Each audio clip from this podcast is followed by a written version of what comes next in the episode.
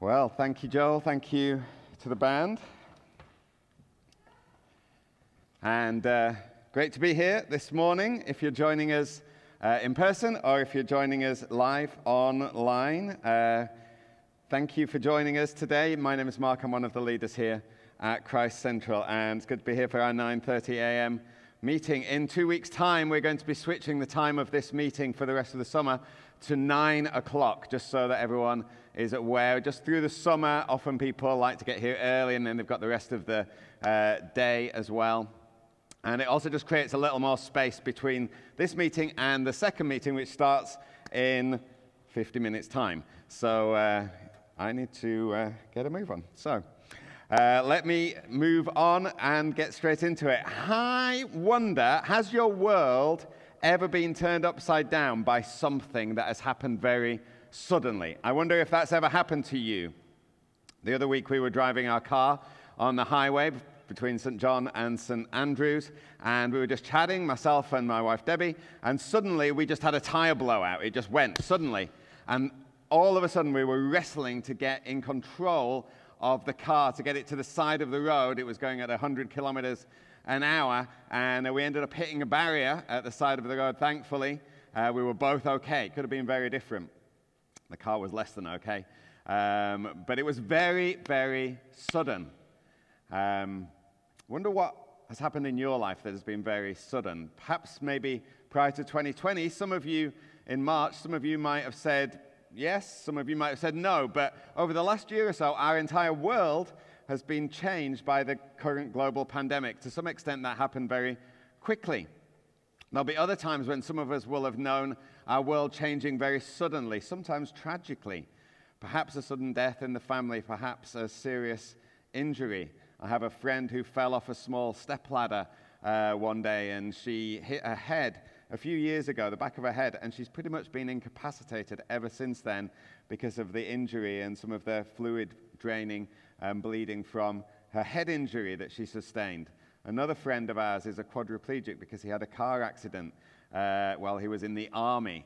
And uh, that was it. He's been in a wheelchair ever since. But of course, life can change very quickly in a good way, too. And this passage here that we're at in Acts chapter 9 is a great illustration of how life can get turned around by Jesus with the effects reaching out actually to the entire world. The life in question uh, is a man called Saul, and we first hear about him in Acts chapter 7 when one of the early church leaders, Stephen, was brutally killed under his watch. Immediately after that, we hear that Saul begins a quest to destroy the church, going from house to house and putting people in prison. And that caused the church to scatter to the regions of Judea and Samaria. So if you have a Bible, we're going to pick that up in Acts chapter 9. Today, at the start of Acts chapter 9, the words are also going to appear on the screen. It says this While, meanwhile, Saul was still breathing out murderous threats against the Lord's disciples. He went to the high priest and asked him for letters to the synagogues in Damascus so that if he found anyone there who belonged to the way, whether men or women, he might take them as prisoners to Jerusalem. As he neared Damascus on his journey, suddenly a light from heaven flashed around him. He fell to the ground and heard a voice say to him, Saul, Saul, why do you persecute me? Who are you, Lord? Saul asked. I am Jesus, whom you are persecuting, he replied. Now, get up and go into the city, and you will be told what you must do. The men traveling with Saul stood there speechless. They heard the sound, but didn't see anyone. Saul got up from the ground, but when he opened his eyes, he could see nothing. So they led him by the hand into Damascus. For three days he was blind and didn't eat or drink anything. In Damascus there was a disciple named Ananias. The Lord called to him in a vision. Ananias? Yes, Lord, he answered. The Lord told him, Go to the house of Judas on Straight Street and ask for a man from Tarsus named Saul, for he is praying. In a vision, he has seen a man named Ananias come and place his hands on him to restore his sight. Lord, Ananias said, I've heard many reports about this man and all the harm he has done to your holy people in Jerusalem. And he's come here with authority from the chief priests to arrest all who call on your name. But the Lord said to Ananias, Go, this man is my chosen instrument to proclaim my name to the Gentiles and their kings and to the people of Israel. I'll show him how much he must suffer for my name. Then Ananias went to the house and entered it. Placing his hands on Saul, he said, Brother Saul, the Lord Jesus, who appeared to you on the road as you were coming here, has sent me so that you may see again and be filled with the Holy Spirit. Immediately, something like scales fell from Saul's eyes, and he could see again. He got up and was baptized, and after taking some food, he regained his strength. All right, so what do we know about the life of this man, Saul. And what do we see in this encounter with Jesus that turns his life upside down? There's a few things that I believe we see. First of all, Saul was privileged. Saul was privileged. He was born in the city of Tarsus, which is what we might call a university city. It's a place of great education. He was a Jew. In Philippians chapter 3 and verse 6, he describes himself as a Hebrew amongst Hebrews. He thought he was a pretty much a, a top Jew. But Saul was also born a Roman citizen. His father was a Roman citizen. That means he had all of the privilege, uh, privileges afforded to Romans under the law, which many of the Jews, most of the Jews, did not have, including that he got the freedom to travel anywhere in the Roman Empire. Because he was a Roman citizen, he had a Roman name, Paul, which, as well as having a Jewish name, Saul. And he would have used those interchangeably depending on the context. Amongst Romans or Gentiles, he would have been known as Paul, and among Jews, he would have been known as Saul. It's very similar to people who move here to Canada, and they often adopt a Western name rather than using the name that they used in their country of origin. We've got examples here, even within our church. Uh, for example, Anael Shula is, uh, is often known as Daniel here. Um, but in France, where he was born, Anael. Uh, I know other people who've come from China or Korea. They've got a Western name that they use here in Canada, but they'll have a different name which they use in the country that they were born in. That's, he was privileged. Secondly, we see that Saul was ambitious. We know from later in Acts that he studied under Gamaliel, one of the top religious teachers. And in Galatians chapter 1, he says, I was advancing in Judaism beyond many of my own age among my people, and I was extremely zealous for the traditions of my fathers. Saul was one of the elite. He was a high flyer, he was going places. And thirdly, Saul was zealous. He was zealous for God's law. He was a Pharisee. Pharisees were a group of religious leaders, Jewish religious leaders, who were seeking to uphold God's standards in the face of increasingly secular and uh, Roman and Greek society. Lots of us hear the word Pharisee and we see it in a negative way. But most people at the time would have thought they were the good guys. You know, they were the religious leaders, they were keeping the faith in the, in the face of all of this secular Roman opposition. Pharisees were hot on keeping God's law. And Saul truly believed that by he, him persecuting the church, he was maintaining the integrity and purity of their Jewish religion. He says in Philippians chapter 3 As for zeal for God, I was persecuting the church. As for righteousness based on the law, I was faultless. He was zealous for God. If keeping the Jewish law gained favor with God, then Saul was, in his own words, without fault. He must have believed in the face of all these three things. He must have believed he had it all going for him. He must have thought he had it all going for him. This zeal led to great commitment to what he believed were God's purposes. He was on a mission to stamp out the early church, and it wasn't enough to drive them out of Jerusalem. He was going to pursue the believers wherever he, they went. So, he, at the start of this passage, he goes to the high priest and he asks for letters to the synagogues from the high priest, the synagogues in Damascus, which would have allowed him to arrest anyone there who was a follower of Jesus. This journey that he was taking was 325 kilometers. He was going to travel 325 kilometers to go to the synagogues in Damascus where the believers had spread so he could root them out and he could take them back to Jerusalem. Talk about going the extra mile. But as he nears Damascus at the end of his journey, suddenly a bright light flashes around him, and he hears a voice saying, Saul, Saul, why do you persecute me? Saul asks who is speaking, and he gets the reply, I am Jesus, whom you are persecuting. Now get up, go into the city, and you'll be told what to do. Saul does get up, but when he opens his eyes, he finds he's blind. So he's led by the men he's traveling with into Damascus, and he doesn't eat or drink anything for three days. Meanwhile, Jesus appears to a man named Ananias in a vision, goes and tells him to meet Saul to lay hands on him. Now, Ananias has already heard about Saul. He's well famous. He's already heard about him, and he knows all that he's doing in the church. He knows why he's come. He knows he's got these letters, and he's understandably very, very nervous about doing what Jesus has asked him to do. But Jesus tells him again to go, saying, Look, I've chosen Saul to proclaim my name among the Gentiles. So Ananias goes, he speaks to um, Paul, Saul.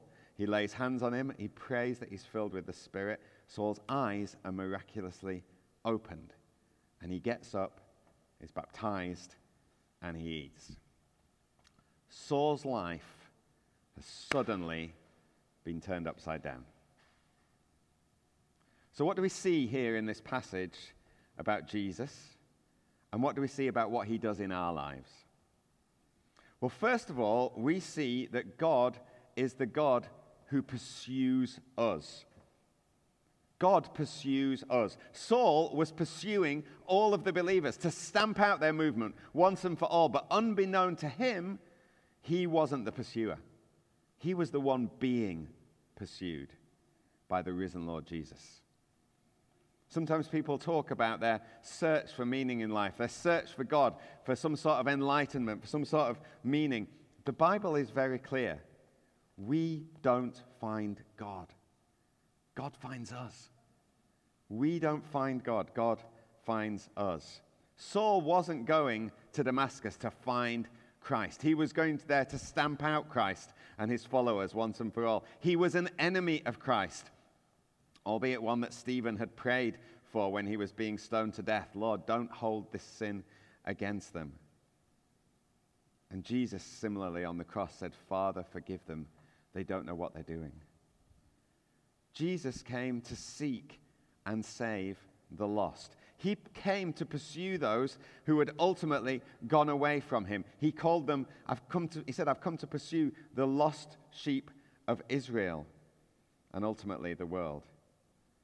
Lost sheep don't tend to find their own way home, they're found by a shepherd. And Saul or Paul later reflects this in his letters to the Romans. He says, God demonstrates his own love for us in this.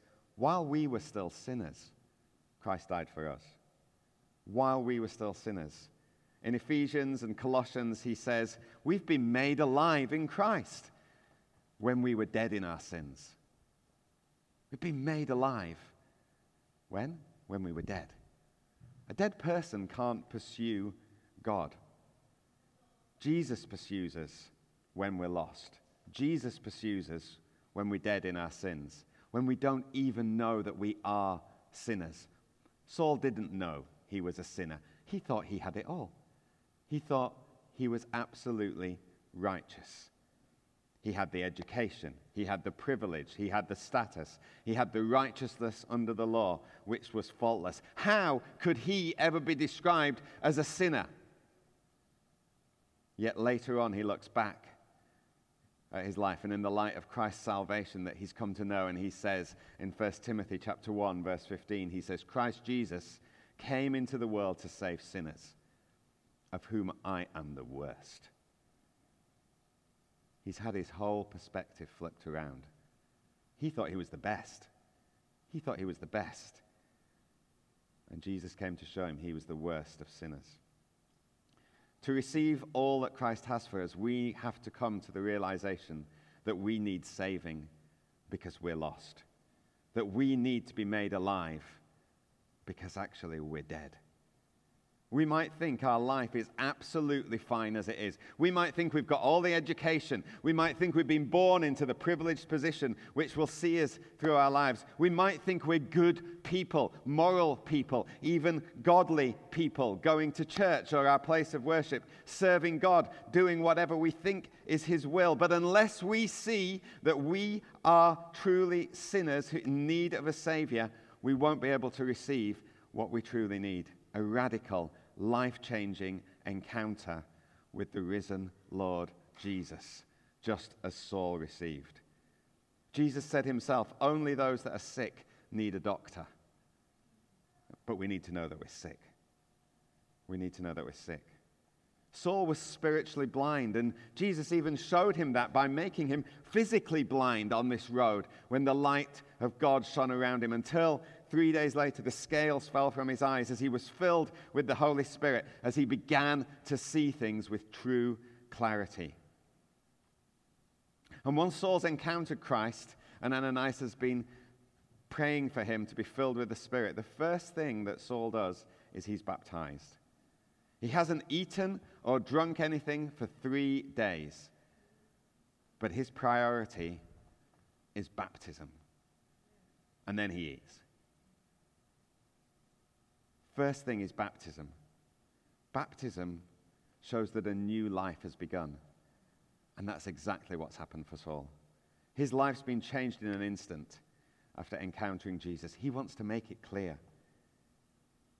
If you've been born to a new life in Jesus and have had him completely transform you, I would urge you get baptized. Get baptized as soon as you are able. It's a public statement that you are a new creation, that everything has changed. You're not just adding Jesus to your life whenever it's convenient, He has changed everything.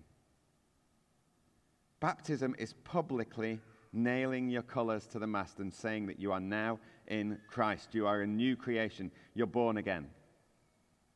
New birth tends to be a private affair, thankfully. If someone was expecting a baby within our church, we wouldn't expect the whole church to be there at the birth. That might be a comfort to some of you here. But we would expect that the whole church would get to know about it pretty soon afterwards. We would announce it. We wouldn't wait a few years to announce, hey, there's been a new birth. We're going to tell people right away. And it's the same with salvation and baptism. Only one or two people might be present when salvation happens, maybe no one else. But it's quickly celebrated publicly and declared in baptism. We're going to be baptizing people in two weeks' time, and we'd love you to join with those who've already committed to this if you haven't yet been baptized and you're able to do that in two weeks. Please do speak to us today about it. So, finally, how does Saul change? How does Saul change? Well, God takes the part of his character, which he already has, as well as his background, and he completely flips them, turns them around for his glory. Firstly, God redeems Saul's privileged background. Remember how we said Saul was educated and he was also a Roman citizen as well as a Jew. God was going to use that ability to understand different cultures and have that freedom to travel so that the gospel could be spread far and wide throughout the known world. Paul had the ability to travel where other people wouldn't have been able to by the very um, virtue that he was a Roman citizen. Saul was going to become the apostle to the Gentiles. He was going to take the gospel of Jesus Christ to those outside of Judaism, who, those who'd previously been outside of God's chosen people. As he did that, he's going to become more commonly known as Paul, his Roman name, because he wants to make it explaining the gospel to those outside of Judaism as easy as possible. He explains it in 1 Corinthians and chapter 9. He says, To the Jews, I became like a Jew to win the Jews. Which name do you think he would have used? Saul. To those under the law, I became like one under the law, though I'm not under the law, so as to win those under the law. To those not having the law, I became like one not having the law, though I'm not free from God's law, I'm under Christ's law, so as to win those not having the law. To the weak I became weak to win the weak. I've become all things to all people, so that by all means possible I might save some. I do this for the sake of the gospel, so that I might share in its blessings. Saul wouldn't have used his Jewish name as he went to the Gentiles. He'd be known by Paul because he wouldn't want his Jewish name to be a stumbling block. The gospel of Jesus Christ is a big enough stumbling block for many. Saul's education also helped him because God was going to use him to write much of our Bible as we know it today. He was going to write letters to the churches which would deal with specific situations, or maybe just general letters of doctrine about what Jesus had done, what God had done in and through Jesus Christ, and how that affects the rest of our lives. That education wasn't going to go to waste. But now he would have had the Holy Spirit, which would give him a fresh revelation of understanding of the Old Testament, of Scripture, so he could write letters explaining what God was doing. God redeems Saul's privilege, God redeems Saul's ambition. Now, Paul was going to use his ambition for God's glory, the advancement of the gospel. In Romans 15:10 he says, "It's always been my ambition to preach the gospel where Christ is not known." That's a pretty big ambition. Preach the gospel where Christ is not known. He goes from being willing to travel 325 kilometers to persecute and arrest Christians to being willing to travel all around the known world to preach the gospel and to start churches. He's going to go from being a persecutor of Christians to actually being persecuted for being a Christian. He's going to go from murdering church leaders to being a church leader who is ultimately murdered. But his ambition in doing this is to receive the reward which Christ has before him. In Philippians, he says, Forgetting what's behind, straining towards what ahead, I press on towards the goal to win the prize for God, which he's called me heavenward for in Christ Jesus. He's ambitious. He's straining for something. He's pressing on. He goes on in Corinthians and says he's in strict training. He's beating his body. Um, so he's not going to be disqualified because he's got a prize ahead of him. He dedicates himself to wholeheartedly serving Christ. He encourages us to do similarly. And finally, God changes his zeal for the law and instead, he becomes zealous in terms of preaching and speaking about God's grace. When Saul was persecuting the church, he didn't realize he was actually persecuting God. When Jesus met him in that blinding light, he said to Saul, Saul, why do you persecute me? Saul might have thought, I'm not. I'm persecuting the church. But the church is so closely aligned with Jesus in reality, Saul has been persecuting Jesus. Jesus says, I'm Jesus, who you are persecuting. Saul's religious zeal had been misplaced, and Saul would have known what to expect at that point the risen Lord Jesus, God Himself, appears before him. He's fallen to the ground. What's he going to expect next? He would have known Scripture enough to know that no one can stand in the face of God. He would have known Scripture enough to know about God's judgment to come. He could have only expected to be struck down dead on the Damascus Road at that time as Jesus comes to vindicate his church and to do away with his enemies. That's what he would have expected. But that's not what happened. Instead, Jesus calls Saul to himself. He forgives him. He gives him a new life full of the Holy Spirit. He says, This is the one I have chosen to proclaim my name to the Gentiles and their kings. He was going to go to kings and to the people of Israel. And yes, he says there's going to be a lot of suffering, and there was but there would also be great reward. Saul received such grace from God. It was so completely undeserved. Yet, yet he knew he was completely accepted and forgiven by God, and he never forgot it. And he never stopped talking about it. Have you often wondered why Paul is so strong in some of his letters about legalism? Just look at the book of Galatians if you're not sure what I mean by that. He seems to have far more of an issue with people trying to do the right thing to please God than he does with the godlessness in the societies that he goes to. Well, why is that? It's because he knows that per, from personal experience that obedience to the law gets you nowhere. It gets you nowhere. Zeal for the law, God's law, led him to persecuting Jesus and trying to destroy his church.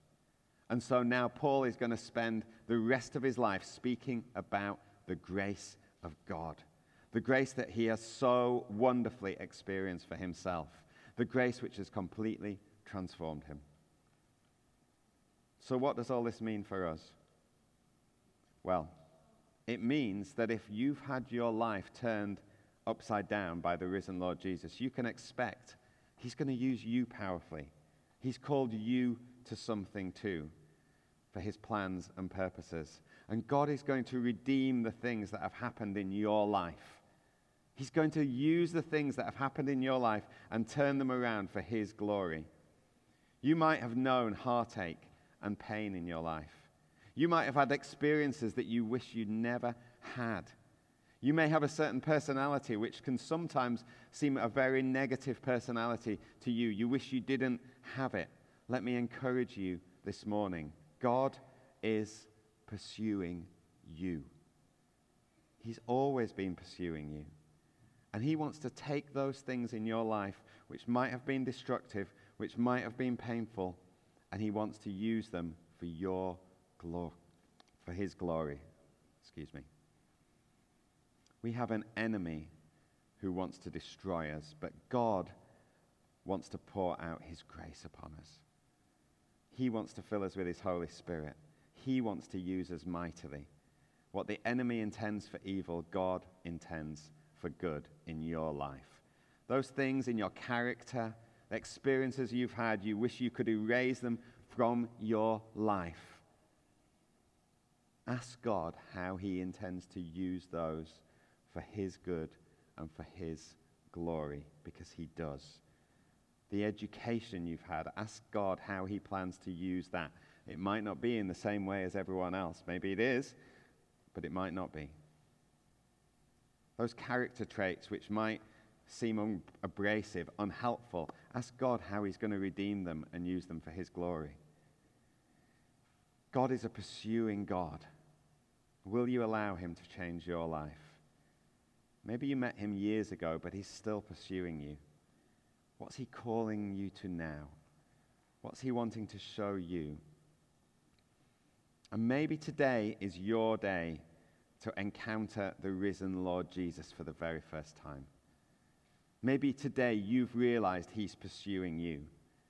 He wants to turn your life upside down, or should I say, the right way up. He wants to bring you new life, full of the power of the Holy Spirit.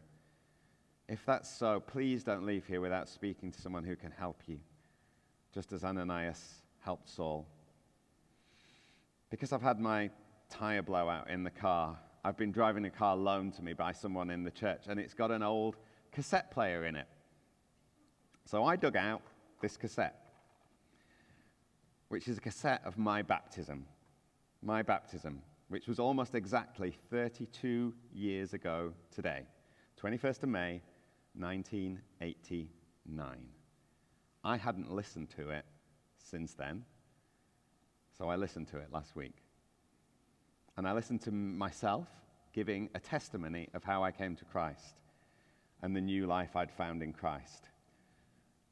And it, I laughed a little because 32 years ago, at the end of giving my testimony, I kind of gave an appeal. And I urged anyone who was nervous or unsure about God's love, I said, pray to God. He will come and find you. You can receive him in your life. I said, you won't regret it. You won't regret it. And then I went on and I listened to the message which was preached on that day, 32 years ago. It was Acts chapter 9, verses 1 to 19, Saul's conversion. Whew. God's timing is perfect. Listen, today, if Jesus is calling you, come to him. You won't regret it. Why don't we stand together and pray? I'm just going to close the meeting. I don't think we've got time today. We've got another meeting. I'm just going to stand and pray. Why don't we stand together?